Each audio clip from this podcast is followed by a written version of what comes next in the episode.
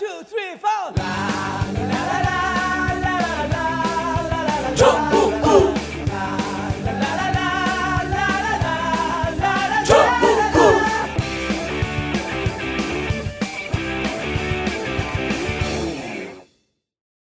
이 정부가 중고등학교 한국사와 역사 교과서의 국정화 방침을 공식 발표했습니다. 현재 중학교 2학년과 초등학교 5학년이 각각 고등학교와 중학교에 입학하는 2017학년도부터 적용될 예정인데요. 단 하나의 정통 정치 팟캐스트 정봉조 정국고 시작하겠습니다. 아, 자 오늘은 어, 국정화 때문에 온 나라가 아, 불에 붙은 듯이 그 호들갑을 떨고 있습니다. 아, 밀어붙이는 쪽 어, 이렇게 가서는 안 될 것 같은데 어, 막는 쪽은 어, 결사항전입니다. 아, 밀어붙이는 쪽도 마찬가지고요. 어, 대한민국 최고의 역사학자 한홍구 교수님을 어, 만나 뵙고 도대체 왜 이렇게 뭐, 몰아붙이냐 역사는 도대체 뭐냐 하는 말씀을 듣기 위해서 어, 교수님 연구소에 직접 나온 출장 녹음 팟캐스트 시작하겠습니다. 교수님 안녕하세요. 예, 안녕하십니까. 예. 교수님 어제 그 몇 그제 사건을 보니까 예, 예. 한 고등학교 수업 시간에 예. 교수님이 강의한 거를 예, 작년 11월 달에 했으니까 예. 거의 1년 가까이 된 예. 강의예요. 그걸 갖고 무슨 좌파 교육을 시켰다 그러면서 학생이 신고를 하고 예, 예. 근데 그 선생님 훌륭하시더라고요. 그 진보 쪽 논객의 얘기도 들어보고 예. 보수 쪽 논객의 얘기도 좀 들어보려고 그랬다. 예, 예. 아니 이 양반들이 국정교과서 갖고 싸우다 왜 교수님한테 시비를 걸죠? 글쎄요, 뭐 저도 잘 모르겠는데 예. 이게 뭐 어, 오달 전에 강의한 내용이고 예. 또 무슨 뭐 저 우파 단체에다가 신고를 했다고 하는데 그것도 꽤 된 모양이에요. 근데 이제 지금 들고 나온 거는 아마 이런 국정교과서 그 공세 역사를 중심으로 한 어, 이념 공세에서 예. 어, 좀 아마 표적으로 삼아, 삼은 게 아닌가 싶습니다. 예. 제가 했었던 뭐 일련의 활동들도 음. 있고, 그 다음에 그 묘하게 왜곡해서 자극적으로 만들, 만들어 버렸죠. 그렇죠. 제 바- 예. 제가 하지도 않은 발언을 갖고요. 음. 네, 그 저는 이제 거기서 보면은 이제 신문의 타이틀을 다 박정희를 그때 죽였어야 한다. 그렇게 했는데 저는 그런 얘기를 한 적이 없거든요. 아 그러세요? 예, 오. 그, 그, 이제 전체적인 맹, 그, 이제 핵심만 말씀드리면, 어, 그때 박정희가 죽을 뻔 했지 않습니까? 예, 그렇죠. 리고 뭐 그때 여성 반란 사건 관련자들 예. 뭐 하루에도 무더기씩 아, 객관적 역사적 사실 아니에요. 사용시킬 때. 예. 그때 박정희 정도면은 당연히 이제 사용당하는 게 맞았거든요. 예. 그런데 박정희가 이제 요행에 모면을 했단 말이에요. 그래서 예. 박정희가 살아남았는데 만약에 그때 박정희가 죽었다면 그, 그 당시에는 박정희가 누군지 사람들이 몰랐을 거 아닙니까? 예. 예, 그렇지만 그때 박정희가 죽었으면은 그거는 그 당시에 수백 명 사- 사형당한 것 중에 하나에 불과한 사건이겠지만 뒤에 우리 역사에서 보면은 음. 대통령이 두 자리가 바뀌는 거다. 음. 그러니까 박정희 대통령 될 수 없었고 지금 박근혜 대통령은 그때 태어나지도 않았으니까 음. 둘다 대통령 될 수 없는 건데 그렇죠. 예, 김창룡이가 살려줘서 또 이게 역사가 또 이렇게 가는 거다. 이제 음. 그걸 상기시켰고 그다음에 부역제처벌 얘기는 왜 나왔냐? 이승만을 그 세월호 선장에다 비교했던 얘기는 왜 나왔냐면은 가만히 있으라 해놓고 혼자 도망갔잖아요. 6.25 때. 그러니까 세월호에서. 예, 예, 그렇죠. 예, 선장이. 그런데 그거나 예. 아니면 이승만이 어, 서울을 사수하고 뭐그 또 국군이 인민군 격퇴하고 있으니까 서울 시민들은 안심하고 상업에 종사하다 해놓고 혼자 도망갔단 말이에요. 그렇죠. 예, 그거하고 오버랩 되는 거 아니냐, 이게 그 비슷한 거 아니냐. 예. 그걸 이제 상기하면서, 그런데 이준석은 이제 그게 끝이지만, 그 이승만은 그러고 돌아온 다음에 서울 시민에게 사과한 것도 아니고, 예. 잘못했다고 빈 것도 아니고, 서울 시민들 그동안에 살아 있어서 천만 다행입니다. 인민군체에서 고생 많으셨습니다. 위로한 것도 아니고, 오히려 왜 너희들 그 피난 안 갔어? 왜 인민군에게 부역했어? 하고 쥐잡듯이 잡았단 말이에요. 음. 이렇게 그 적반하장격으로 그 책임을 안 지고 책임져야 할 사람들이 오히려 이렇게 그, 저, 일반 시민들을 윽박지르고 그 했었던 거. 이것이 예. 바로 그 부역자 처벌인데 그 부역자 처벌이 세월호의 죽음의 항로의 그 시작점이 아니냐. 음. 그 책임져야 할 사람들이 책임지지 음. 않는 것들. 예. 네, 그걸 강조하는 과정에서 이제 부역자 처벌 얘기가 나왔고 예. 부역자 처벌자 김창룡이 무수한 독립운동가들을 죽였는데 예. 그 그자가 죽인 자와 그런데 살려준 사람이 하나 있다. 그게 박정희였다. 음. 그 얘기를 하고 그러면서 이제 넘어간 게 이, 어, 누굴 죽였냐? 백범을 죽였다. 김구를 죽인 그 김구 암살의 배후가 바로 김창룡이었다. 예. 이제 이 얘기를 그 하는 과정입니다. 음. 저는 뭐 죽였어야 한다는 말을 한 적이 없어요. 아. 그때 김창룡이 죽였으면 이렇게 됐을 것이다. 역사가 바뀌었을 것이다. 네. 그 정도 얘기를 했는데 예. 이제 타이틀이 다 굵직굵직하게 죽였어야 한다. 음. 아, 이렇게 하는 거죠.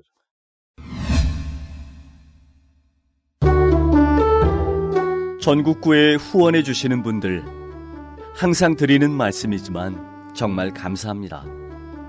경기도 무척 어렵고 여기저기 후원하시느라 많이 힘드신 가운데 기꺼이 후원에 참여해 주셔서 정말 감사드립니다. 여러분이 있어 전국구가 있을 수 있습니다. 잠시 흔들렸던 마음을 가다듬고 다시 처음처럼 시작하겠습니다. 상식이 통하고 사람답게 살 수 있는 사회를 이룩하는데 작은 돌 하나 놓겠습니다. 감사합니다. 전국구 후원 팟빵 전국구 게시판에서 자발적 유료를 클릭하시거나 하나은행 571-910-005-27704 하나은행 571-910-005-27704 자동이체 신청 바랍니다.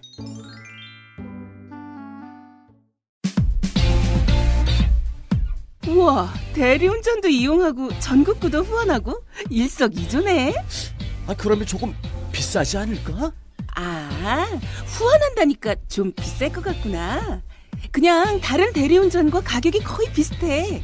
그러니까 얼마나 좋아? 대리운전 이용도 하고 후원도 하고. 아하, 그랬구나. 1644-6785, 1644-6785. 전국구 후원 대리운전이 있어. 참 다행이야. 1644-6785. 지금 입력해두세요.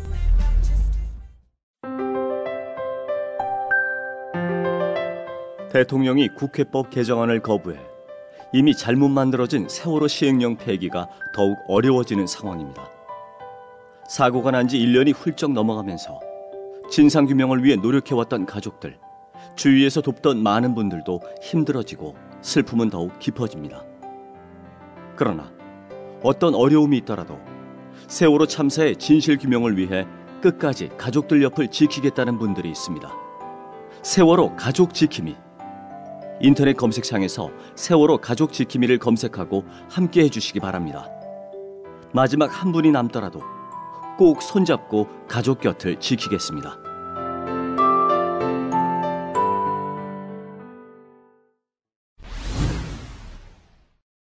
교수님 말씀을 들어보면 어, 학문을 연구하는 학자로서 그 다음에 역사, 정치에 아, 조예가 있는 전문 그 학자로서 충분히 역사적 사실에 대해서 얘기할 수 있는 내용들이거든요. 예. 근데 이제 그거를 어, 교수님 걸 유독 끄집어낸 게 교수님이 이제 진보 진영에서는 가장 또 대표적인 학자이시고 예. 그러니까 국정 교과서로 반발이 높아지는데 살짝 좀 틀어보려고 하는 거, 거기에다가 이제 좀 그 끼워 넣어서 예. 그 공세를 해보려고 하는 그나마 그, 뭐, 기획이라고나 할까요? 예. 뭐, 그런 그, 생각이 좀 듭니다. 그렇죠. 이 정권 들어와서 이렇게 보면요. 아주 묘하게 사건이 사건을 돕는 게 기획인지, 네. 우연의 일치인지. 요 전에 보면은, 어, 노동학법 개정 때문에, 아, 노동법 개혁 때문에 노동계가 다 일어났거든요. 예. 그 노동, 노동법 개혁 때도 처음에 보면은 청년 실업자, 청년 일자리 만든다 그러니까 지지율이 훨씬 높았었어요. 그러다가 시간이 지나면서 사람들이 알면서 어 이거 쉽게 자르게 되, 어 있네 이제 예, 예. 말은 그럴싸하게 만들었지만 결국 노동자를 쉽게 해- 해고하고 이게 친기업 입법을 하겠다는 거네. 그러니까 이제 점점 점점 해갖고 노동법 개혁에 대해서도 반대 여론이 높아졌거든요. 예, 예. 그 반대 여론 높아지니까 그 다음에 고용주란 사람이 느닷없이 나왔고 노동법을 덮어버려요. 네. 그 고용주 나왔고 이제 또 교수님께서도 그 글- 글 썼죠. 한겨레 신문에다가 이제 글도 쓰시고 그랬는데 그래서 고용주 때문에 온 나라가 발끈했는데 이제 국정교과서로 본격화하면서 모든 걸 지금 다 빨아들였단 네, 네. 말이에요. 네. 근데 재미있는 게 어, 국정교과서도 처음엔 찬반이 팽, 팽팽했었습니다. 저희가 여론조사 일주일에 한 번씩 하는데. 근데 시간이 지나면서 알면 알수록, 어, 국정교과서, 교과서 국정화에 대한 반대 여론이 높아졌습니다. 훨씬 높아졌습니다. 한 6, 3 정도 되고 있는데, 근데 대통령 국정수행 지지도는 그대로예요. 네. 못하고 있다가 조금 올라갔고, 잘하고 있다는 오히려 그대로나 1, 2% 올라간 여론조사도 나오고, 그런 걸 믿고 이렇게 밀어붙이는 거 글쎄, 아닐까요? 뭐, 그럴 수도 있겠죠. 예.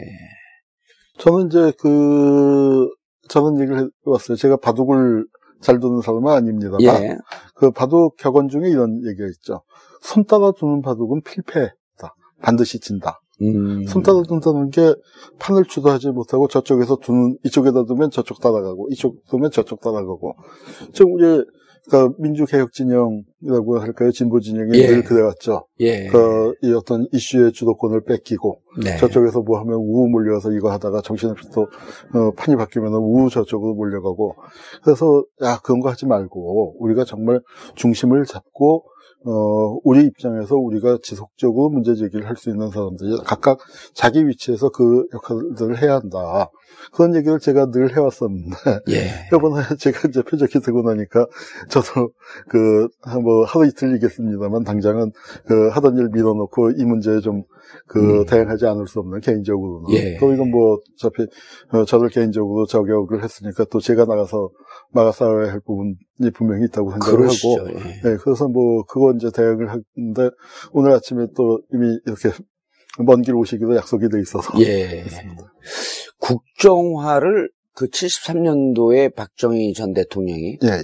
이미 국정화를 했단 말이에요. 그거 예. 지금 40여 년 만에 다시 어, 딸 대통령이 예. 또 국정화를 밀어붙이는데 왜 이렇게 국정화를 밀어붙이죠? 어, 저는 이제 그 박근혜 대통령이란 분이 그 참 독특한 정신 세계를 갖고 계신 게 아닌가. 음, 그 대통령이 된 이유도 아버지의 명예회복이고. 예, 그 다음에 저도 그, 그 대선 전에도 이제 제가 글을 썼습니다만 그 박정희를 가장 훌륭한 대통령으로 모델로 삼고 있는데 정말 너무 어처구니 없는 거죠. 전 40년 그 50년 전에 총칼로 집권한 사람하고. 예, 그래도 그 박근혜 대통령은 물론 그 부정선거 시비도 있습니다만 어쨌든 선거를 거친 음, 어, 정치인인데. 예, 그왜 총칼로 잡은 사람이 그 정통성 없어서 강압으로 할때 써먹었던 방식. 그것도 한국이 그 경제적으로나 사회적으로나 정치적으로나 발전이 안 됐던 50년 전, 40년 전 그 유신 시대에 아. 썼던 일을 그걸 모델로 삼고 그걸 향수로 삼아서 글로 자꾸 돌아가요. 모든 정책이 지금 그러고 있습니다. 예. 민주주의도 회개하고. 그렇죠. 예. 그래서 그리고 새마을운동을 모델인 것처럼 음, 어, 제시하고 있고. 그러니까 이거, 그러니까 그런 부분이, 그러니까 미래로 나아가야 할 한국 사회를 자꾸 그 발목 잡히게 하고, 그 다음에, 어, 이, 쓸- 이건 이- 이념 논쟁이라고도 할 수 없는, 이- 뭐, 이념 논쟁 같지도 않은 이념 논쟁에 어, 빠뜨리게 된단 말이에요. 좌와 우가 모여서 어, 정말 그 한국의 어느 사- 방향으로 나아갈 거, 나아가야 할 것인가에 대한 정책적인 토론을 할 수 있는 기회를 앗아가 버리고, 예, 정말 말도 안 되는 이런 문제도. 음, 그러니까 이- 그러면서 이제 또 하는 얘기는 이념 논쟁에 빠져서는 안 된다. 과거 미래로 나아가야 한다. 예, 이런 얘기를 하고 있으니까 참 답답하기 짝이 없는 거죠. 음, 그러니까 오른쪽으로 그 뭐, 뭐 차를 비, 비유하면 오른쪽으로 급격하게 회전하면서 말로는 우리가 가운데로 가운데로 직진해야 한다. 이런 거나 지금 똑같거든요. 그렇죠. 근데 왜 이렇게 국정화를 밀어붙일까요? 그게 이미 이제 저 현 박정희단 역사적인 평가에서 아, 어. 독재, 세- 독재 권력이라고 묘사하는 거에 대한. 그런 부분을 견딜 수 없어 하는 거죠. 아, 그게 독재 권력의 생리고 아, 박정희도 그걸 못 견뎌했습니다. 아, 박정희만 하더라도 처음에 어 60년대 초반에 집권했을 때만 해도 예, 나이도 젊었고 음, 그때는 이제 이 젊은 기자들하고 뭐 어, 정말 막걸리도 마시다가 화가 나면 술잔 집어 던지기도 하고 뭐 정말 그 가서 이제 뭐 이제 어, 장난 삼아서지만 이렇게 툭 치기도 하고 뭐 그러면서 아, 목소리 높여가면서 이제 그 같이 토론을 했고 그 예. 토론이 가능하다는 거 그나마 열려 있었던 음, 거죠. 그런데 박정희도 권력을 오래 잡고 나니까 그게 싫은 거예요. 그리고 권력에 오래 있다 보니까 이제 기자들도 많이 바뀌고 처음에는 뭐 나이 차이 별로 안 나는데 한참 나이 차- 차이 나는 젊은 기자가 이거 이거 영관입니까 비판하는데 그런 거 못 받아들이고 음. 그러니까 이제 그 그런 게 점점 점점 점점 점 포악한 독재자가 되는 모습이었죠. 그렇게 돼가는 거죠. 예. 그런데 박근혜는 정, 정치에 입문을 한게 그 23살, 뭐, 그, 어머니 돌아가시는 비극을 겪으면서 본의, 본의 아니게 정치에 뛰어들게 됐죠. 정치에 한복판에 섰는데, 그때 보고 듣고 느낀 게 그 모델이 박정희였단 말이죠. 그런데 그렇죠. 박정희란 사람은 18년을 집권을 했으니까, 그 18년 동안에는 박정희도, 저는 박정희가 기본적으로 유능한 정치가였다고 생각해요. 저하고 입장은 틀리지만. 예.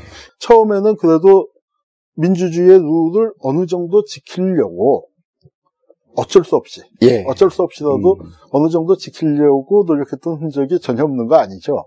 그런데 그런 박정희가 아니라 70년대 중후반 유신 말기에 그 아주 극도로 포악해지고 예. 닫혀 있고 그리고 그때는 무능하기까지 했습니다. 음.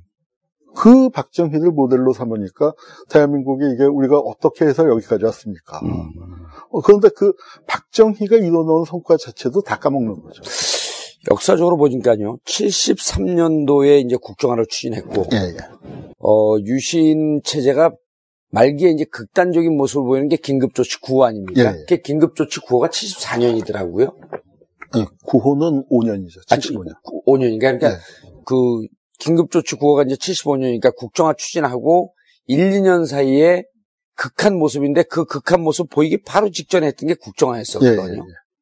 예. 아버지, 그러니까 아버지를 롤 모델로 삼았고 아버지를 독재자로 묘사하는 거 참을 수 없다. 그거 하나 갖고 이 국정화를 밀어붙인다. 이렇게 보기에는 조금 그러니까 이제 그, 이, 런 국정화라는 게 그거죠. 그, 지금, 그 노동 계약도 계약이죠. 예. 계약이죠. 계약도 그렇고, 그 장기 집권 플랜인 거죠. 예. 어, 우리가 어 하다가, 그, 뭐 저쪽 표현으로는 잃어버린 10년. 예. 어, 정권을 내줬었는데 어, 이 정권을 그 천년 만년 끌고 가, 야 한다. 음. 끌고 가야 하는데 이게 깨어 있는 시민들이면은 이 독재를 용인하겠습니까? 그렇죠. 그리고 이 부패하고 무능한 권, 그 집단을 용인하지 않, 않으니까 예. 국민들을 자기 마음대로 주물러 터트릴 수 있고 국민들을 좀 바보로 만드는 우민화 아. 교육이죠. 예. 그래서 그 하나의 역사라는 그 틀로 그 이렇게 이제 밀어붙이는 건데 수능 학부모들은 하나의 역사라고 하면 얼핏 듣기에는 얼핏 어, 그것만 외우면 되겠네. 네, 이런 생각이 드는 거거든요. 아니죠. 예. 우리는 어, 교육의 목표가 좋은 대학 가는 것도 물론 중요하겠지만 비판적인 민주 시민을 양성하는 거 아닙니까? 예. 그런데 유신 체제라는 게 뭐예요? 자, 이, 이만큼의 비판도 허용하지 않는 거고 긴급조치라는 게 뭐 지금 이제 구호를 많이 말씀하셨지만 첫 번째 긴급조치 1호라는 게 참 황당한 내용 아닙니까? 유신헌법을 비판하는 것도 비판하고 비난하는 것도 아니고 고쳐주세요 하고 청원이라는 게 있죠. 예. 이 청원 국민청원이라는 국민청원제도가 있죠. 어, 예. 그, 저, 63년, 박정희가 처음 집권했었던 63년 헌법에는 국민청원이 하나의 제도로 돼 있었습니다. 예. 근데 72년도에 박정희가 유신 헌법 하면서 빼버린 거거든요. 아. 네, 그런데 그 국민청원을 국민들은 다 기억을 하고 있고 학교에서도 배웠고 예. 국민이라면 주권자인 국민이라면 헌법을 고치자고 얘기할 권리가, 권리가. 있는 거죠. 그거를 행정부 수반인 대통령이 헌법을 제- 정부를 대표해서 제안할 수 있고 입법부인 국회가 제안할 수 있고 음. 그다음에 주권자인 국민이 제안할 수 있도록 박정희 헌법인 제3공화국 헌법에서는 그게 포함이 돼 있었는데 이거 유신 헌법하면서 빼버린 말이에요. 예. 창준하, 백현 이런 분들이 이걸 그 제안을 했더니 그러니까 고- 청원이라는 거 고쳐주세요 아닙니까? 예. 그런데 그거조차를 지- 영장 없이 체포해서 군법회의에서 징역 15년에 본, 처했습니다. 왜냐하면은 그런 좀 지- 박정희가 추구하는 정부가 그 다- 집권자가 추구하는 방향과 요만큼이라도 다른 것을 용인하지 못하는데 음. 그런 정서는 사실은 그게 천황제예요. 음. 그게 그 일본 군국주의 파쇼가 바로 어떤 비판도 용인하지 못하는데 음. 제가 그 대학생이었습니다만 유신 정권을 때 그때 예. 느낀 게 뭐냐면 굉장히 단단하죠. 굉장히 단단한데 유리가 왜 깨집니까? 단단하니까 깨진 거죠. 아. 그 어떤 이 민주사회에서 다양할 수밖에 없지 않습니까? 예. 노동자하고 자본가 입장이 틀릴 수밖에 없고 예. 그다음에 그 집 열채 가진 사람하고 맨날 그 재개발로 쫓겨나는 예. 철거민하고 음. 세상을 보는 처지가 같을 수가 없는데 음. 민주사회라면 이런 사람들을 그 조화해서 어떻게 음. 같이 끌고 나갈 수 있는 방안, 공존할 수 있는 방안, 또 극단적인 갈등으로 치닫지 않고 이것을 좀 해결할 수 있는 방안을 음. 모색하려면 당연히 다양성이 그 전제가 돼야 하는데 예. 그 다양성을 용인하지 않는 게 음. 바로 이 국정화, 음. 어, 우민화, 유신 독재 아, 이런 거의 본질을 깔고 있는 거고요. 예. 교수님, 이제- 예, 네. 교수님 말씀 들어보면 일단 아, 감정적으로는 아버지를 독재자라고 묘사하는 거에 대한 아, 참을 수 없는 거부감 아, 이런 게 그 있는 거로 느껴지고요. 그다음에 이제 두 번째가 아, 하나의 역사적 인식을 갖고 국민들에게 비판할 수 있는 사고보다는 좀 그 우민화 정책 생각하지 말고 비판하지 말고 그렇게 하기 위해서는 이 역사 교과서를 하나로 만들면 그럼 일정 정도 어 지금 이제 일부에 대해서는 거기에 대해서 반감이 있는 분들도 있는데 친일을 미화하고 독재를 미화하려고 한다. 예, 예. 반감이 있지만 많은 국민들이 여기에 대해서 그거 맞다 그렇게 하려고 그러는 거다. 예, 예. 이러고 동의하고 있거든요. 실질적인 역사 교과서 내용을 그렇게 끌고 갈 위험성은 무척 높아지는 거죠. 그청 높아지는 거죠. 예. 그럼요. 그걸 하기 위해서 어, 이 난리를 치는 거 아니겠습니까? 음. 그런데 저는 이제 좀 이런 생각이 들어요. 그, 왜, 이제 이명박 정권 들어선 일- 이래 하루도 바람잘 날 없이 역사 문제가, 역사 교과서 문제가 그 굉장히 중요한 문제가 됐지 예. 않았습니까? 이제 그렇게 했는데, 그래서 그, 그렇게 된 이유는 촛불을 거치면서 보니까, 예. 이 중고생들이 나와서 그 정부를 비판을 했단 말이에요. 예. 그러니까 이게 이제 사실은 섬뜩해졌던 거죠. 어, 우리. 역사에서 보면 4.19 때도 그랬고 그- 예. 그랬는데 이제 뭐 저 유신이나 뭐 오공하고 거치면서 대학생들이 주로 하다가 이제 대학생들은 좀 잠잠해진 것 같은데 오히려 중고생들이 먼저 움직였는데 중고생들이 예. 민주화된 시대에 살다 보니까 민주주의에 대한 감각이 남달랐던 것 같아요. 예. 우리는 민주주의가 머리에 있죠. 예. 근데 몸에는 없어요. 사실 우리 몸은 유신 시대에 만들어진 그렇죠. 것 같습니다. 예. 그래서 그런데 이 친구들은 머리로는 민주주의를 별로 그렇게 관심도 없고 공부 못했지만 예, 민주사회에서 머리에는 그 이 아이돌밖에 없죠. 네, 그럼요. 그렇지만 몸이 민주사회에 살았기 때문에 예. 이 방향이 바뀌었다, 분위기가 바뀌었다를 훨씬 민감하게 반응했던 것 같아요. 그래서 이제 아이들이 기대 민주주의가 이게 체화되어 있다 보니까. 네, 그런데 그 아마 기억하시겠지만 이명박 대통령이 명언을 남겼죠. 그때 촛불 한참 있을 때 중국 출장 갔다가 오더니 그 뭐 경찰청장이 어쩌고 저쩌고 보고를 하니까 아니 그런 거 말고 배우가 누구야? 배우가 누구야 하고 그렇죠. 다그쳤, 다그쳤던 예. 일이 있죠. 왜냐하면은 그 사람들 입장에서는 아이들이 자발적으로 나온다는 걸 그 이해가 안 되는 이해가 안. 되는 거고 예. 어, 다 돈 받고 지시 받고 움직여야만 되는데 이거 나와서 개인에게 도움이 되는 것도 아닌데 왜 나왔을까? 이건 음. 분명히 배우가 있다. 그 배우가 누구냐? 전교조 빨갱이들이 그래서 전교조 빨- 치기 예. 시작한 거 아니에요? 빨간 교과서로 음. 애들 배려놔서 그렇다. 아, 그래서 이제 두 개의 타겟이 나오는 게 하나는 전교조고 하나는 교과서입니다. 예. 그 중에서도 특히 역사 교과서, 근현대사 음. 교과서가 어, 문제가 됐는데 그 전근대사는 국정이었고 예.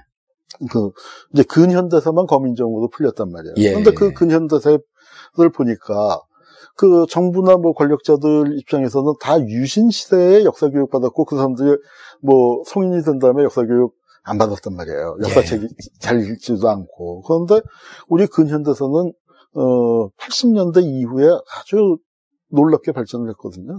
제가 어디 가서 농반 진반 얘기하는 게 제가 현대사 분- 분야에서는 내가 원로사학자다 그래요. 음. 왜냐면은 저희 세대가 진짜 예. 참고문헌 일일이 도서관 가서 다 잡지들 같은 거 뒤져가면서 참고문헌 만들면서 우리 세대가 공부하기 시작을 현대사 공부를 처음 시작한 그렇죠. 세대 아닙니까? 예. 뭐 정현도 그 시대 음. 어, 같이 겪으셨지만 예.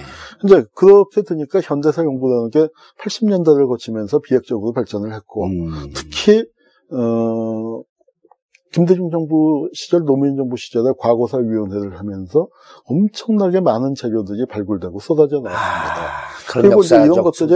학계에 그 받아들여지고 그러다 보니까 가령 예컨대 친일 문제라든가 뭐 그런 거 60년대 70년대 얘기하면은 잡혀가고 뭐 자료도 없었고 예. 얘기를 못 했었는데 우리가 현대사에 대한 이해가 굉장히 깊어졌죠. 그래서 이제 그런 분들은 그 옛날 그저 6, 70년대 박정희 시대에 그때는 현대사 가르치지도 않았고 일제시대 이후는 시험에도 거의 안 나오던 그 시절의 역사 고등학교에서 역사 공부 그 시절 국정교과서도 했던 사람들이 예. 지금 50대 나 뭐 60대 아닙니까? 그렇죠. 예. 그 사람들 입장에서는 우리 민족 그 해방 운동이 어떻게 전개됐고 분단이 어떻게 됐고 그 다음에 독재가 어떻게 진행되고 거기에 맞서서 민주 운동이 어떻게 됐고 노동자들은 경제 발전에 어떻게 기여를 했고 또 자기들의 그 대한민국의 주인으로서의 삶을 살기 위해서 어떻게 노력했는가 이 역사들을 모른단 말이에요. 그리고 그렇죠. 오로지 대한민국은 박정희가 건설한 것처럼 음. 이승만 박정희 두 사람이 한 예. 것처럼 그렇게 했는데 이 사람들 입장에서 볼 때는 이 고등학교 교과서에 근현대사 교과서에 나오는 게 다 처음 듣는 얘기였거든요. 음. 근데 이게 자기들이 무식해서 그렇다는 걸 인정하지 않고 이, 이게 역사학계라고 왜 진보 보수가 따로 없겠습니까? 예. 어, 역사학계도 보수적인 분들 많아요. 그런데 왜 지금 역사학계에서 거의 뭐 한 90, 한 7, 8%쯤이 이 국정화에 반대하느냐. 역사학자들은 기본적으로 이런 직업 윤리가 있죠. 있는 걸 없다고는 못해요. 아. 그리고 없는 걸 있다고는 또 못합니다. 음. 아, 그러면은 우리 이, 정말 업계에서 매장당하지 않겠습니까? 예. 있는 사실을 갖다 해석을 달리하는 건 입장, 입장 차이가 좀 있을 수. 있겠지만. 그렇지만 음.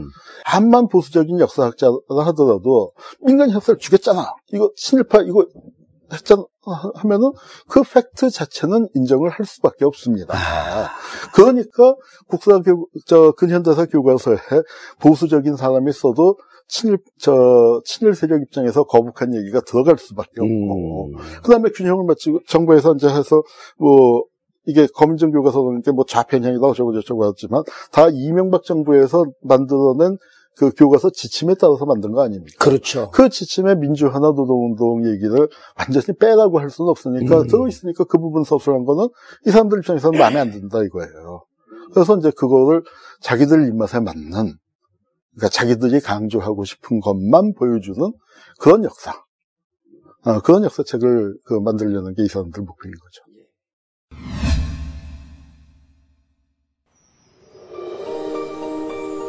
짐 잉글리시에서 공부하면 영어 실력이 정말 느는데 많은 분들이 그 사실을 잘 모르시는 것 같아 안타까운 마음입니다.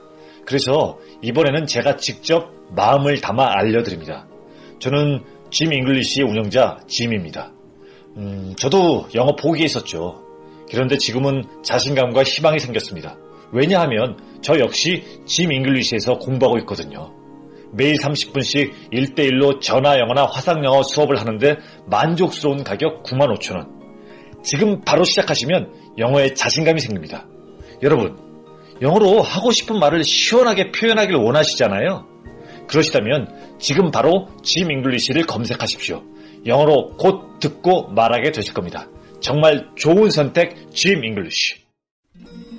아직도 홍삼만 드십니까? 홍삼만 드신 여러분 행복하십니까? 살림살이 좀 나아지셨습니까? 이제 마카 산삼을 드십시오. 마카 산삼. 잉카인들이 즐겨 먹었던 남미 페루의 산삼. 인체에 꼭 필요한 31가지 미네랄과 18종의 아미노산을 함유한 천연 종합 영양제. 세계적인 슈퍼푸드로 인정받아 전 세계가 열광하는 그것. 바로 마카입니다. 페루의 마카와 우리나라의 산삼을 하나로 만들었습니다. 마카 산삼. 이게 다가 아닙니다. 20년 경력 전문가의 자문을 받아 우리 몸에 좋은 11가지 원료까지 하나로 만든 건강 푸드. 마카 산삼. 이제 홍삼 가격으로 마카 산삼 드십시오. 검색창에 영한 네이처를 검색하세요. 우주에서 마카와 산삼을 하나로 만든 회사는 영한 네이처가 유일합니다. 유사 검색어 회사에 주의하시고 영한 네이처를 꼭 확인하세요. 그리고 어 바로 이제 MB 정권 시작하자마자 그 촛불에 어마뜨하고 놀라니까 네. 전교조도 법의 노조로 친 거 아니에요. 그렇죠. 그리고 전교조가 아이들을 교육을 시키고 교육을 시키고 있는 자료가 새- 새빨간 교과서고, 교과서고. 예, 교, 교과서고. 그리고 그러니까 이제 이때부터 그러니까 전교조 치고 역사 교과서 한 게 지금까지 이제 내려온 거죠. 그렇죠. 근데 지금까지. 왜냐면은 정교조 치려고 했는데 제, 제대로 못 쳤단 말이에요. 예. 법의 노조 만든 게 일본 진- 전진이겠지만 저쪽 입장에서는 사실은 불만이 많아요. 음. 왜냐, 정당도 해산시켰는데, 아. 왜 전교조를 해산을 못 시키느냐. 음. 가령, 정당이라는 게 우리 그, 어, 여러 집회, 에, 결사체 중에서 예. 가장 높은 수준의 보호를 받고 있지 않습니까? 그렇죠. 의회 정체 음. 어, 근간이 되니까. 그런데 통합진보당이 원내 제3당이었단 말이에요. 저는 통합진보당 지지자는 아니었습니다만, 원내 제3당을 해산시켰잖아요. 예. 그런데 왜 일개 노동조합을 이걸 해산을 못 시키느냐. 음. 이 사람들은 그러니까 법의 노조가 아니라 정교조 해산이 목표인데, 에, 그러니까 거기까지 간 거죠. 그리고 이제 그 교과서 문제에서는, 어, 뭐, 검인정 체제, 사실은 지금 검인정, 그, 국정교과서 밀어붙이는 사람들 개인적으로 논문 쓴 거는 다, 예, 국정이 아니라 검인정 해야 한다라고 썼던 사람들 아닙니까? 그렇죠. 그리고 지금 차관 이런 사람들 그 교육부에 있을 때 보면 2007년도에도 검인정제도 8년 전에 예. 검인정 해야 된다. 그러다 느닷없이 지금 와갖고 국정화가 정답이라고 그러니까 얘기하고 있거든요. 이제 이- 그 이런 이 방향이 대세라는 건 저, 저, 저 사람들도 알아요. 음. 그렇기 때문에 어 이 그러면은 국정 아, 저 검인정 체제 안에서 그러면은 이제 경쟁을 해서 좋은 자기들 입장에서 좋은 교과서를 내서 그러니까 경쟁을 해보자. 예. 그렇게 한 게 그 그래서 나온 게 뉴라이트 교과서 교학사 교과서입니다. 교학사 교과서. 근데 교학사 교과서는 어디서 졌냐 하면은 우선 수- 교과서로서의 수준. 아. 그러니까 정밀 교과서는 아주 엄격해야 합니다. 예. 아주 정밀 정밀해야 돼요. 내가 내 개인의 입- 저는 교과서 필자가 어, 아닌데 교과서 예. 필, 그 숫자는 제안을 여러 번 받았습니다만 제가 그 아예 참여 안 하겠다고 한 게 교과서는 보수적으로 써야 돼요. 아. 보수적으로 쓸 수밖에 없죠. 예. 왜냐하면 학계에서 어, 예컨대 저는 제 주장이 강한 사람이죠. 예. 그리고 여러 가지 새로운 해석들을 많이 내놓지만 예. 예컨대 교과서에서 제가 저를 부르는 대중들에 가서 제 얘기를 하면 되지만 학교에서 교과서 가르칠 때는 학계에서 그래도 비교적 합의된 음. 합의된 사실과 해- 해석을 예. 아, 팩트는 그냥 있는 거니까 예. 팩트는 어떻게든 기술을 하더라도 그 합의된 사실 해석을 가르치는 게 맞죠. 예. 그래서 나는 내 마음대로 내 주장을 하려면 교과서에 담는 게 아니라 나는 차라리 뭐 내 논문을 쓰고. 어, 내 논문 쓰고 내 예. 칼럼 쓰고 예. 내 강연 다니고 아. 어, 그게 낫지. 그래야 내 얘기를 하면서 우리의 해석의 다양성을 넓히고 음. 이렇게 그래서 다양한 대중들이 상식으로 받아들이면 그 내 주장이 시간은 걸리지만 어, 교과서에 당연히 반영되는 예. 것이 또 것이고. 하나의 합의할 수 있는 해석이 그럼요. 되는 거고. 그럼요. 그런 음. 새로운 해석의 틀을 열- 넓히는 게 더 중요, 어, 그게 중요하고, 교과서 음, 못지않게 중요하고, 예. 나는 그쪽이 더 잘한다. 음. 그런 생각에서 저는 교과서를 안 썼습니다. 예. 근데 교과서라는 게, 그래서 보수적으로 쓰여질 수밖에 없고, 예. 정부 지침에 내려오고, 정부 지침에서 벗어나면 탈락해요. 예. 그러니까 교과서 출판업자들이고 필자고 공들여서 쓰는데 정부 지침을 어기려고 하겠습니까? 예. 그러니까 거기에 맞춰서 다 쓰니까 음.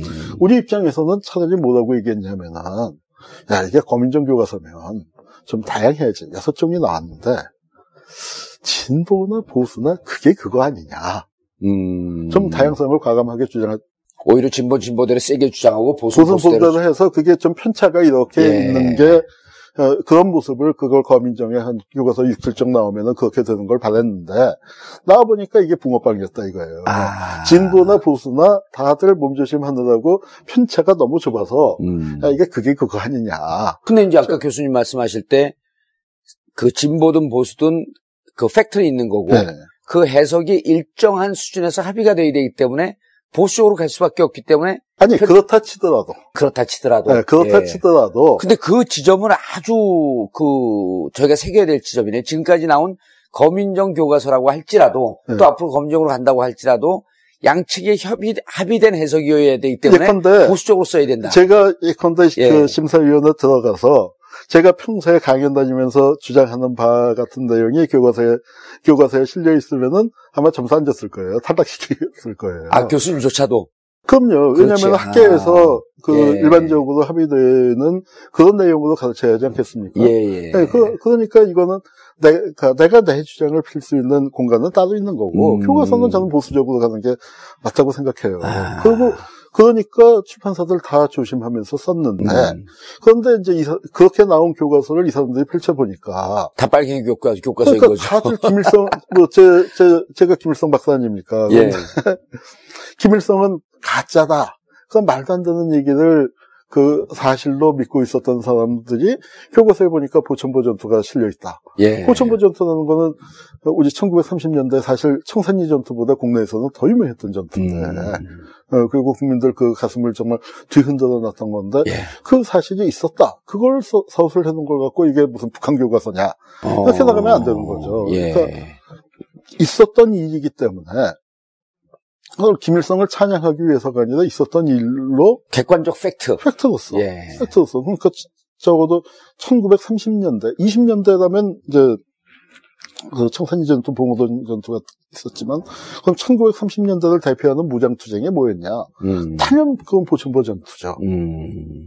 그러니까, 그러니까 그런 게 역사적 사실로 들어갔고, 그 그걸 다음에 서술한 거고. 공산주의자들이, 사회주의자들이 우리 분단되기 이전에 1920년대에는 좌우합작도 하고 그랬지만 예. 30년대가 되고 났더니 민족주의자들 중에 거의 대부분이 독립운동을 포기했습니다. 우파 민족주의자들. 예, 예. 예. 그래서 포기하고 가만 계셨으면 괜찮은데 이 친일로 간 분들도 더 너무 많고 예. 그러다 보니까 당연히 그 당시에 그 독립운동을 기술하려면은 이 좌파 독립운동의 비중이 많이 갈 수밖에 없어요. 아. 윤봉길, 이봉창 의사 폭탄 던지고 한참 있다가 광복구 만들어지고 예.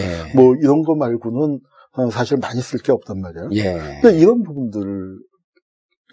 그 이런 부분들을 그 좌파 독립운동이 나온 걸 보고 경악을 하는데 음. 이건 사실은 문제가 많습니다. 그리고 또 하나 우리 난 이게 그 한국 역사 교육에서 정말 잘못된 부분이 뭐냐면 이제 임시정부도 빼자고 하고 있는 그렇죠. 뭐, 뭐 축소하고 예. 이런 한인데 임시정부를 가르치더라도 중요한 걸 안 가르쳐요.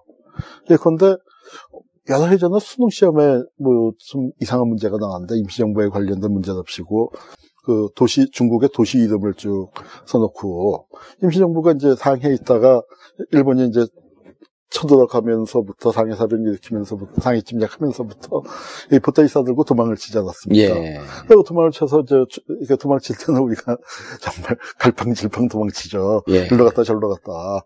그러다가 환경이 안 되면 보따리 싸서 또 옮기고 또 그렇죠. 옮기고. 근데 그 도시 순서 임시정부가 도망간 도시 순서를 맞춰라 하는 게 나왔어요. 어. 근데 사실은 말이죠. 예.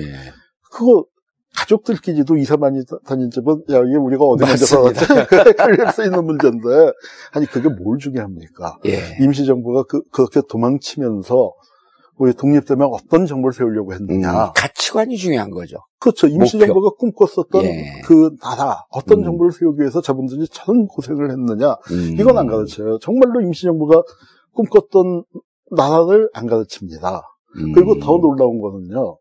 이, 이- 이렇게 역사 문제를 갖고 시비를 거는 게 대한민국의 국가 정체성을 확, 확립해야 한다. 좌파가 대한민국의 그 어떤 정체성을 부인한다. 그, 그렇게 이제 떠들지 않습니까? 예. 뭐, 엊그제 뭐 대표적인 사람이 저죠. 그러니까 제가 대한민국 헌법을 부인했다라고 하는데요. 예. 그 강의 동영상, 그 저 김창룡이가 박정희 죽일, 그, 저, 그때 이제 박정희가 죽을 뻔 하다가 살아났다. 그 예. 얘기 나오고 한 10분, 15분쯤 지난 다음에 제가 재헌헌법 얘기를 길게 설명합니다. 음. 이게 1부, 2부로 동영상이 나눠져 있는데 1부 끝나고 2부 시작하는 데서 잘렸어요. 예. 제, 제가 생각해 볼 때 뭐 정확하게 뭐 기억은 안 나지만 그 분량으로 볼 때는 한 10분 정도 더 설명을 했을 것 같은데. 재헌헌법에 대해서. 제가 1시간 반, 2시간 정도 되는 강의에서 한 25분쯤 재헌헌법 강 설명했으면 엄청 많이 한 거 그렇죠. 아닙니까? 대한민국 뭐 현대사 강의 중에 재헌헌법 이렇게 강의 그 얘기하는 게 없는데 음. 재헌헌법 내용을 지금 얘기하면요 사람들이 깜짝 놀래요. 음. 왜냐? 작년 말에 통합진보당이 종북 좌빨리라고 해산당했잖아요. 예. 그런데 통합진보당 강령보다 재헌헌법이 훨씬 훨씬 진보적이라고. 네, 급진적이에요. 그러면서 그런 내용들 쭉쭉쭉쭉 설명해주면 사람들이 입이 쩍 벌- 벌어지니까 음. 저도 그러니까 사람들이 너무나 그 잊어버리고 있고 알지 못하기 때문에 재헌헌법 이걸 강조합니다. 예. 왜? 왜냐? 재헌헌법이야말로 대한민국의 국가 정체성을 담보하는 문건 아닙니까? 그렇죠. 대한민국이라는 정치 공동체를 세울 때 이렇게 만들 만듭시다. 하고 음. 국민들과 처음 약속했었던 아, 계약서 원본 아닙니까? 그렇죠. 근데 거기 그 계약서 원본이 그 원본의 내용을 얘기하면은 이게 빨갱이에요, 지금은. 종북자빨, 아. 공산주의자예요. 교수님 다음에 시간 내셨고요. 재헌헌법 얘기 한번 할까요? 재헌헌법이 그러니까 이것이 대한민국의 정- 진짜 정체성이다. 네, 한번 아니, 제가. 그, 그래서 지금 대한민국이 이렇게 막장 드라마가 됐잖아요. 예. 그게 참 가슴 아픈 게 젊은이들이 뭐 힐조선이다 이렇게 얘기를 예. 하는 걸 보면서 왜 이렇게 막장 드라마가 됐을까? 우리 막장 드라마의 공통점이 반드시 들어가는 게 있죠. 출생의 비밀. 아, 이게 그렇죠. 대, 한민국의 예. 출생의 비밀. 대한민국의 DNA가 자본주의 시장경제 체제가 아니라 음. 대한민국 출범할 때 DNA가 진보적 민주주의였단 말이에요. 예. 근데 이걸 지금 뒤바꿔 놨어요. 그래서 난 진, 진짜로 국정교과서를 가르친다면 정말 대한민국의 국가 정체성을 그 강조하기 위해서 가르치는 거라면 그때 우리 대한민국 예. 재헌 헌법을 가르치자 이거예요. 음, 우리가 어떤 나라를 만들고자 국민과 합의했고 그 재헌 헌법도 이승만 대통령이 관여했던 거 아니에요? 관여했죠. 예. 그런데 그게 왜 묵사발이 났느냐. 음. 재헌헌법은 어디로 가고 국가보안법이 대한민국을 지배하는 나라가 됐느냐. 이 나라를 이걸 바로잡아야 한다. 예. 이게 그 제가 요새 강의 다니면서 예. 제가 요새 사실은요 아주 보수적인 강의를 합니다. 음. 대한민국 이 모양 이렇게 보수를 회복해야 한다. 음. 진보는 많이 회복됐다. 예. 돌려 맞아가면서 많이 회복됐고 예. 대한민국 이 모양 있고 이게 보수를 회복해야 한다 하고요. 재헌헌법을 되살리자. 그리고 동아일보에서 알지 모르지만 제가 요새는 그 비판도 많이 받아요. 그래서 진보 진영 중에 기분 나빠하시는 분들도 있는데 어. 인천 김성수 선생을 높이 평가하고 다녀요. 어. 재헌헌법 얘기하면서. 예. 음. 아니 이게 지금 뭐 노동개혁 어쩌고 저쩌고 떠들지만 예. 이거 사실은 이게 무슨 대타협이냐. 지금 우리 또래쯤 되는 50대 중후반 노동자들 임금 잘라갖고 젊은 애들 준다고 하는데 예. 이거 말도 안 되는 얘기 아니냐. 재벌 그 산업유보금 그거 700조 있는 예. 거 그거 조금만 풀어도 이자리는 훨씬 많이 만들어지는 거고 그러면서 제가 대한민국이 어떻게 살아남았느냐. 음. 자, 대한민국 헌법에 보면, 재헌헌법에 보면 농지분배 있잖아요. 예. 지주의 논밭을 뺏는다는 건데, 인천 김성수 선생이 그 조항을 받아들였지 않습니까?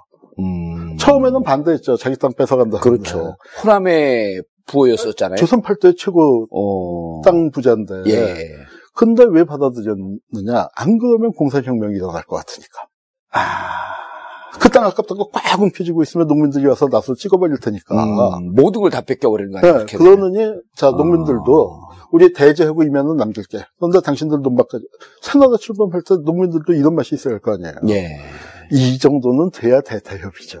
음. 이 정도는 돼야. 음. 저는 그래서 그런 우리가 보수가 제대로 쓰려면 예. 이런 분도 있지 않느냐. 그분이 비록 친일 문제에서 좀 종편 나가서 그 얘기하시면 아주 박수 받으시겠는데요.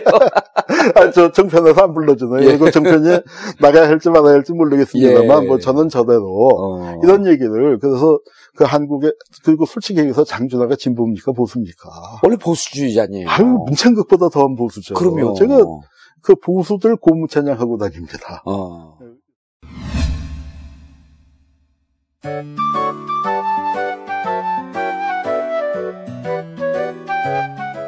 보험 잘 계산하고 가입하셨나요? 조금만 더 따져보면 훨씬 큰 도움이 됩니다. 전국구 애청자들이 신뢰하는 마이보험 체크. 가장 정직한 전문가가 이미 가입한 보험이나 신규 가입할 보험도 가장 유리한 조건을 체크해드립니다. 인터넷에서 마이보험 체크를 검색하거나 전화 1800-7917로 문의하세요. 무심코 가입한 보험을 체크하는 일, 재테크의 첫걸음입니다.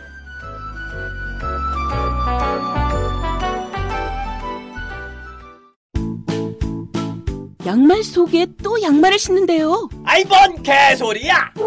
개소리 아닙니다. 양말 속에 속옷처럼 신는 인진지 양말. 2005년 미국 타임즈가 선정한 세계 10대 발명품인 쿨맥스 섬유 100%를 사용한 인진지 양말은 발에서 나는 땀을 신속하게 양말 바깥으로 배출시켜 버립니다. 당연히 모든 발 문제 원인인 땀을 잡는 거죠.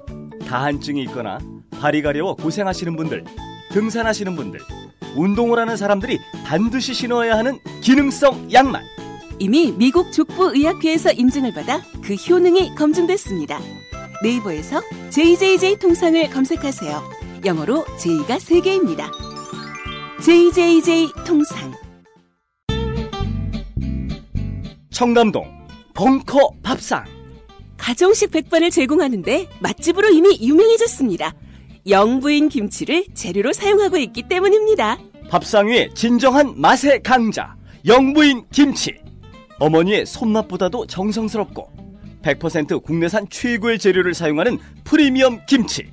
딱 한 번만 드셔보세요. 바로 중독입니다. 02948-1519 02948-1519 인터넷에서 영부인 김치를 검색하세요. 주문 뒤 도착하는데 3, 4일 정도 걸릴 수 있습니다.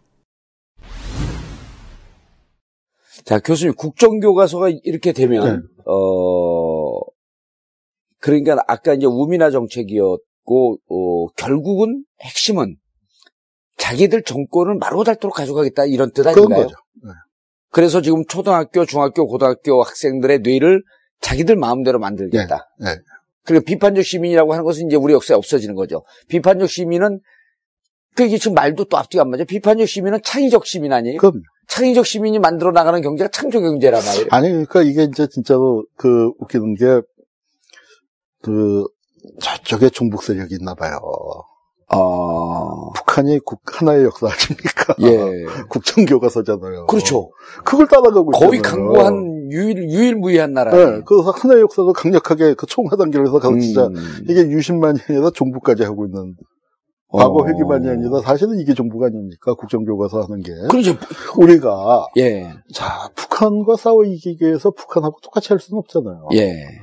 그게 그게 유신입니다. 사실은 박정희가 사실은 장기 집권을 해야 하는데 박정희도 알아요. 장기 집권 나쁜 거라는 거. 음. 허- 삼성개헌까지 했으니까 사성개헌을 할 수도 없잖아요.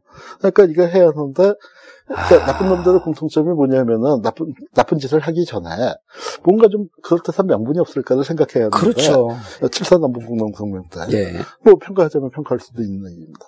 갔다 왔더니 거기 가봤더니 이북은 김일성이 말이 필요 없어요. 눈빛만 보면 탁탁탁탁탁 돌아간단 말이에요. 음. 그런데 한국은 어때요?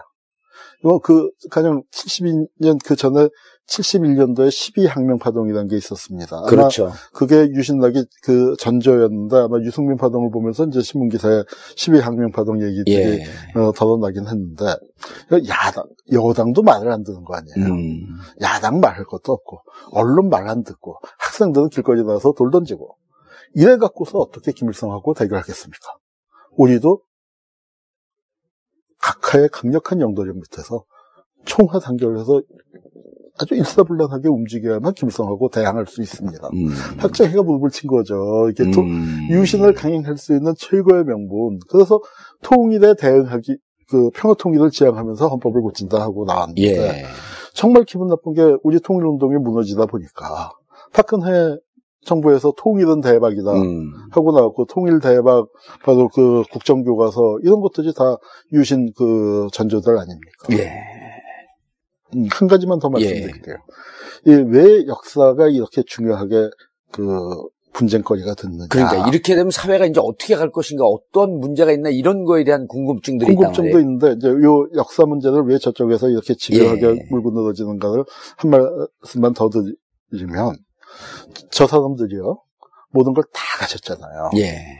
돈도 가졌고 정권도 가졌고 10년 뺏겼던 정권도 되찾았고 모든 시스템 장악했고 언론도 장악했고 다 장악했어요 다. 다 했죠. 그런데 못 가진 게 역사를 못 가졌습니다. 아, 역사를 못 가졌잖아요. 예. 역사를 갖고 싶은 거예요. 근데 음. 역사를 왜 못 가졌습니까? 역사를 정말 저희가 그 직업적인 역사학자지만 예. 역사학자가 역사 쓰는 거 아니잖아요. 예. 역사학자가 자기 마음대로 쓰는 거 아니잖아요. 그렇죠. 당대 민중들의 삶을 기록하는 거 아닙니까? 역사를 만드는 건 민중들이란 말이에요. 우리 예. 시민들이 만드는 거죠. 대한민국의 역사는 대한민국 시민들이 쓰는 거지. 그 뭐 대통령이 씁니까? 역사학자가 씁니까? 장관 몇 명이 만들어서 쓰는 겁니까? 음. 오늘 시민들이 보낸 하루가 내일의 역사가 되는 겁니다. 역사를 기록하는 가장 음. 그 정직한 붓은 예. 바로 당대 시민들의 몸뚱이에요. 당대 시민들의 꿈이에요. 음. 그리고 사- 삶이란 게 역사라는 게 그렇잖아요. 꿈을 실현해 나가는 과정이잖아요. 음. 사상의 자유라는 게 뭐예요? 꿈꿀 자유고, 야, 이놈들아, 꿈도 못 꾸냐 하면서, 우리 꿈꾸다가 많은 사람들 죽었고, 이제는 어쨌거나 저놈들도 마음에 안 들지만, 사상의 자유라는 거 헌법 속에다가 인정을 안 해줄 수가 없고, 예.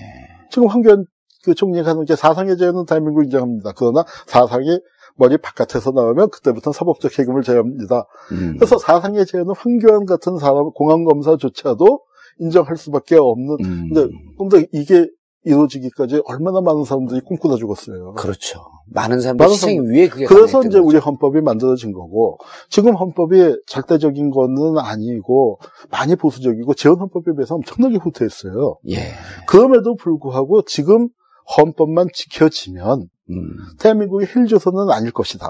음. 헬조선은 아닐 것이다라고 저는 주장을 하는 거고, 그래서 지금 헌법 위에 군림하고 헌법을 구덩이처럼 칭칭 감고 있는 사실은 반헌법 세력이죠. 그동안에 헌법을 유린하고, 내란 일으키고, 민간인 학살하고, 음. 부정선거하고, 그 다음에 각종 고문 조작했었던 그 세력들이 바로 공안 세력 아닙니까? 예. 친일파에서 이- 이어져서 공안 세력으로 이어졌는데 이 세력이 어떻게 살아가고 있는가 그 계보도를 그리는 작업이 바로 지난 월요일 날 출범했던 반헌법 행위자 열전 편찬위원회입니다. 음.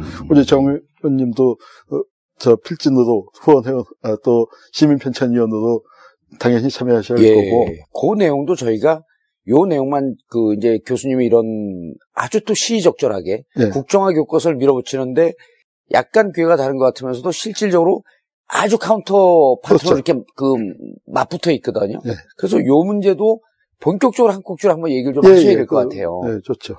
아, 국정 교과서가 이렇게 이제 교과서 국정을 밀어붙이면 나라는 어떻게 갈 것이다. 아, 자기들은 집권을 예. 좀더 쉽게 할 수 있겠죠. 이 나라가 정말 그런데 그럴까요? 우리가 국정교과서도 다현 세대 아니에요. 예. 그리고 우리는 어디서도 민주주의를 배운 적이 없는데 그러나 행위는 민주주의는 나온다 그러나 말이에요. 우리가 민주주의에 대한 꿈을 꿨고 예. 그 어디서도 안 배웠던 건 아니죠. 우리 국정교과서 있지만 우리 사회 체계는 그래도 민주주의 해야 한다고 나오죠. 음. 그러면 그걸 배웠던 사람들이 예. 그러니까 유, 유신 때도 그랬잖아요. 그 우리가 민주주의의 기본 원리는 그 전까지 배웠었잖아요. 그렇죠. 런데 하루 아침에 체육관에다 사람들 모아놓고 거기서 만장일치로 하던 예. 걸 그걸 한국적 민주주의라고 해요. 그러니까 어쨌든 한국 쪽만 빼면 민주주의 하자는 거예요. 자기들도. 예. 그리고 근데 우리가 어렸을 때 북한 선거를 비판하면서 저게 선거냐? 음. 그런데 그걸 갑자기 한국적 민주주의가 한국적 민주주의의 원형은 화백제도에 있다. 음. 박정희가 그렇게 가르쳤잖아요. 예. 박정희 때 역사를 그렇게 왜곡했었는데 우리가 그걸 보고 웃기지 말라 했던 거 아닙니까? 예. 그리고 우리가 어렸지만 그래도 조금 깨어있는 친구들은 그거 이상하다 하는 거 알았고 왜 우리가 배웠었던 헌법은 국민들이 만드는 건데 삼권 분 민주주의 삼권 분립이라고 배웠는데 왜 대통령이 다 하고 국회의원을 왜 혼자서 임명하는 거야? 뭐 이제 이런 것들에 대해서 좀 머리 깨인 사람들, 학생들은 다 알았었던 거고 그런 문제에 대해서 물론 그 시간이 걸리고 비용이 많이 걸리죠 우리가 그리고 이런 걸 아는 과정에서 다 감옥 가면서 예. 두들겨 맞으면서 배웠는데 이제 민주화된 게 그러지 말고 가르치자는 거였는데 후퇴합니다만 음. 그러니까 국정교과서를 밀어붙인다 하더라도 예. 역사 자체를 바꿀 수는 없는 겁니다. 음. 저들이 역사 권력을 갖고 역사 교육을 이게 이, 이만큼을 침탈해 들어와서 더럽힐 수는 있지만 예. 그런다고 역사가 바뀌는 건 아니죠. 역사는 구비구비 장강처럼 음. 흘러가게 돼 있습니다. 저는 예. 그래서 그러니까 우리가 비록 그러니까 물론 역사 교과서 뭐 이렇게 그 왜곡하는 거 어, 당연히 막아내야 하지만 음. 어, 막아내야 하지만 지금 야당이나 이렇게 하는 거 보면은 그러니까 과연 할까? 음. 그리고 또 손 따라가면서 또 다른 문제 하나 또 터뜨리면은 이 여기 모였던 전선이 허물어지고 또우 음. 딸려갈 가능성이 크죠. 그러다가 음. 이제 선거 맞이하고 선거에서 총선에서 또 우리 단결한 갖고 지고 뭐 음. 이제 이런 일이 반복될 수도 있다고 생각을 합니다. 그러나 음. 저는 이렇게 생각해요. 우리 그 역사를 안다는 게 갖고 있는 힘이 있습니다. 음. 긴 문제에서 낙관적이에요. 음. 지금 왜 역사 교육, 역사를 배우는 힘이 그거 아니겠습니까? 자, 생각해 보세요. 우리 동학농민군 얼마나 참담하게 깨졌습니까? 예. 그런데 지금 120년 지났는데, 그때 동학농민군이 꿈도 꾸지 못한 권리들을 지금 일반 민중들이 누리고 있잖아요. 예. 음. 물론 그렇다고 일반 민중들의 처지가 행복해졌느냐 그건 아니지만 음. 계속 새로운 사회를 그러면서 꿈꾸면서 나아가고 있는 음. 거고요. 우리가 지금 이 민주주의를 이룩한 게 어디서 출발했습니까? 실제 한국 전쟁 때 다 죽고 거기서부터 미터 새로 걷고 재출발한 거 아닙니까? 음. 정말로 그 제가 강연 다니면서 그 그날 강연에서도 맨 마지막에 보여줬던 사진이 그 어, 대구 옆에 경산 그 코발트 광산인데 예. 거기서 그 두개골 그 해골 위에 싹이 돋는 사진이 있어요. 그러니까 정말 그 소름 끼치는 사진입니다. 예. 다 죽었잖아요. 예. 근데 거기서 새싹이 돋아요. 그게 지난번 대선에서 51대 49로 진 한국민주주의의 출발점입니다. 음. 한국민주주의가 50대 50, 51대 49니까 사람들이 0대 0이나 50대 50에서 출발한 줄 아는데 아니거든요. 거기서 다 죽고 거기서 출발했단 말이에요. 음. 그런데 지금 젊은이들한테 강연 다니면서 가보면은 늘 하는 얘기가 역사가 바뀌냐는 거예요.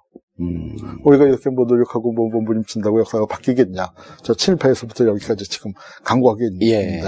그거 아니다. 우리가 이렇게 바꿔왔다.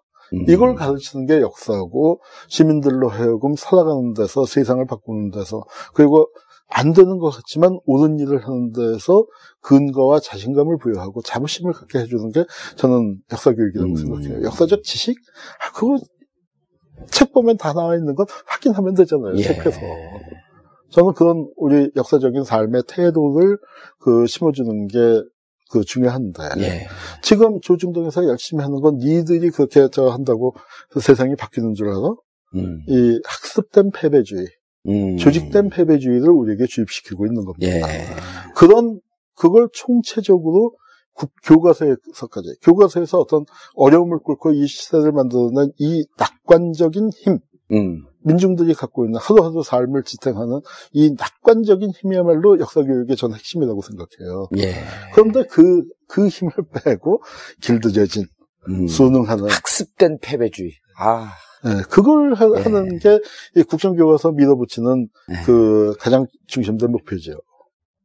그리고 너희들이 뭘 해도 안 되고 아, 우리가 마르고 닳도록 그게, 집권해야만 그게 바로 일제 전제입니다. 그러니까 친일 역- 교육이네. 역전 의식. 예. 역전 의식이라는 게 그거죠. 냄비 근성. 예, 니네들 뭐또 없어 어, 없어지고. 독립운동 한다고 해봐야, 독립운동 해봐라. 조선 사람들이 2천만이 똘똘 뭉쳐도 일본한테 상대가 안 될 텐데, 니들끼리 다 3인 분열되어 1당, 있고. 예. 5인 3당 만드는 너희 놈들이 우리하고 되겠냐? 예. 아, 이게 이제 저 사람들 그 주장이었고. 그러니까 친일의 교육이 그대로 형태만 바뀌어서 길들여진 패배주의로 만들고 니들이 뭘 해도 안 된다. 역사가 바뀔 것 같냐. 네, 그렇죠. 무슨 노동자들이 지금 근현대사에서는 것 같냐. 보면은 열심히 노력했던 형들이 주장했던 내용이 지금 다 실현돼 있잖아요. 예. 20년대, 30년대 다 감옥 갖고 맞아 죽고 했었던 그 형들이 꿈꿨었던 거는 돼 있어요. 예. 그런데 어떤 점에 왜 지금 대중이 불만이냐 하면은 사실은 역사가 그거, 그때 꿈꿨던 것보다 많이 발전한 부분도 있거든요. 예. 과학기술 발전, 음. 생산력 발전이 엄청났는데 그 늘어난 부분의 분배를 저쪽이 독식하고 있잖아요. 음. 그러니까 불평등 정도로 보면 프랑스 혁명 때보다 훨씬 더 불평등해요. 예. 그래도 대중들이 그러면은 그 불평등 정도는 그렇지만 그건 지금 비정규직들이 옛날 프랑스 시대의 민중들보다 못 먹었냐 훨씬 잘 먹고 있죠. 예. 그만큼 역사는 또 한편으로 발전했다면 음. 발전하는 거예요. 그런데 저놈들이 계속 누리고 있죠. 그런데 그 누릴 수 있는 이 지배 체제를 유지하고 있는 힘은 계속 불안한 겁니다. 음. 왜냐하면 왜 이렇게 국정교과서를 몰아붙이느냐? 사실은 불안해서 그렇다고 생각해요. 음.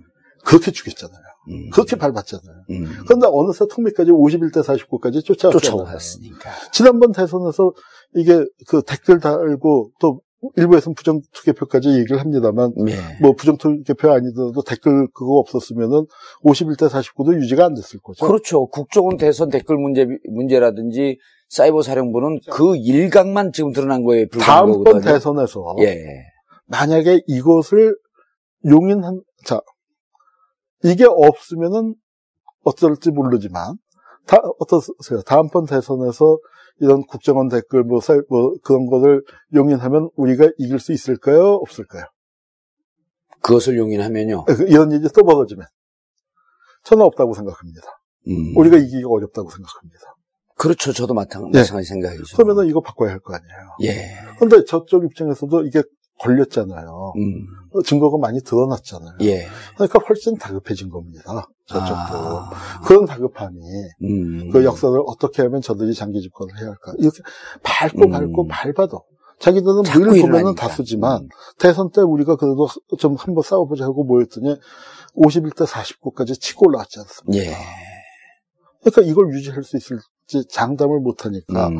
역대 제가 이제 이- 이런 얘기를 역대 총리들 쫙 보여주면서 얘기를 하면은 왜 하필 김항식이 정홍 정홍원이 뭐 어, 저 누굽니까 이완구 황교안이 이런 다 공안 세력과 관련된 인물들만 이렇게 쫙 있냐 아 저쪽이 친일파에서부터 지금까지 이렇게 강구하구나 음. 그렇게 주장을 하는데 저는 아니다 역사를 아는 사람은 해석을 그렇게 안 한다 음. 팩트는 그거예요 예.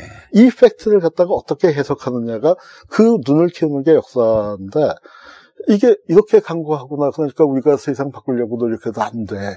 이게 조직된 패배주의고 음. 왜 이런 줄 알아? 저쪽에서 정상적으로 룰 지키는 사람들 놓으면은 부정선거 하겠냐고. 예. 어, 그러니까 저렇게 빨가벗고 저런 짓을 할 만한 사람들만 내놓고 보니까 대한민국의 총리 잔혹사. 음. 사실은 청문회에서 떨어진 사람이 총리 잔혹사가 아니라 붙은 사람들이 대한민국 국민 입장에서 음. 어, 총리 잔혹사 아닙니까? 이런 게 만들어지는 거야. 우리 저 등산을 할 때 제일 힘든 게 정상을 요만큼 남겨놨을 때 예. 아닙니까? 아직도 저만큼 남았어 할 때 우리 도- 돌아봐라. 얼마나 우리가 까마득하게 합니까? 역사 교육이 이거죠. 뭐 음. 무슨 뭐 몇 년대 뭐가 있고 뭐가 있고 뭐 세세한 거 아, 그거 어떻게 다 기억합니까? 역사책도 기억 못해요. 예. 알겠습니다. 국정교과서를 이렇게 목숨을 걸고 몰아붙이는 것은 어, 저들이 갖고 있는 것을 빼앗길까봐 예. 두려움의 발로다. 예. 아, 교수님 오늘 어, 말씀 너무 감사하고요. 오늘 민중의 삶이 내일은 역사다. 그렇습니다. 아, 너무 감동적인 표현입니다. 예. 어, 많이들 힘들어하고, 마- 국민들은 많이 반대하지만, 또 이것을 주도적으로 앞장서 싸우는 사람들은 그, 많이 힘들어 하는데, 힘들어 하는 나머지 앞을 보지 말고 이제까지 걸어왔던 뒤를 봐라. 네. 그것이 역사다. 아, 국정교과서, 어, 잘 맞고, 설사 쟤들이, 어, 저쪽에서 밀어붙여서 이긴다고 할지라도, 어, 과연 국민의 의식은 그쪽으로 가지 않을 것이다. 아, 오늘 말씀 감사했습니다. 그리고 다음에 어, 저희가 재헌헌법에 대해서 예. 그 다음에 반헌법 행위자 열전에 대해서 예. 다시 한번 모셔서 말씀 듣겠습니다. 예, 예, 교수님 감사합니다. 예, 예, 예. 감사합니다. 예, 정봉재 전국구 어, 출장 녹음 마치겠습니다. 감사합니다. One, two, three, four.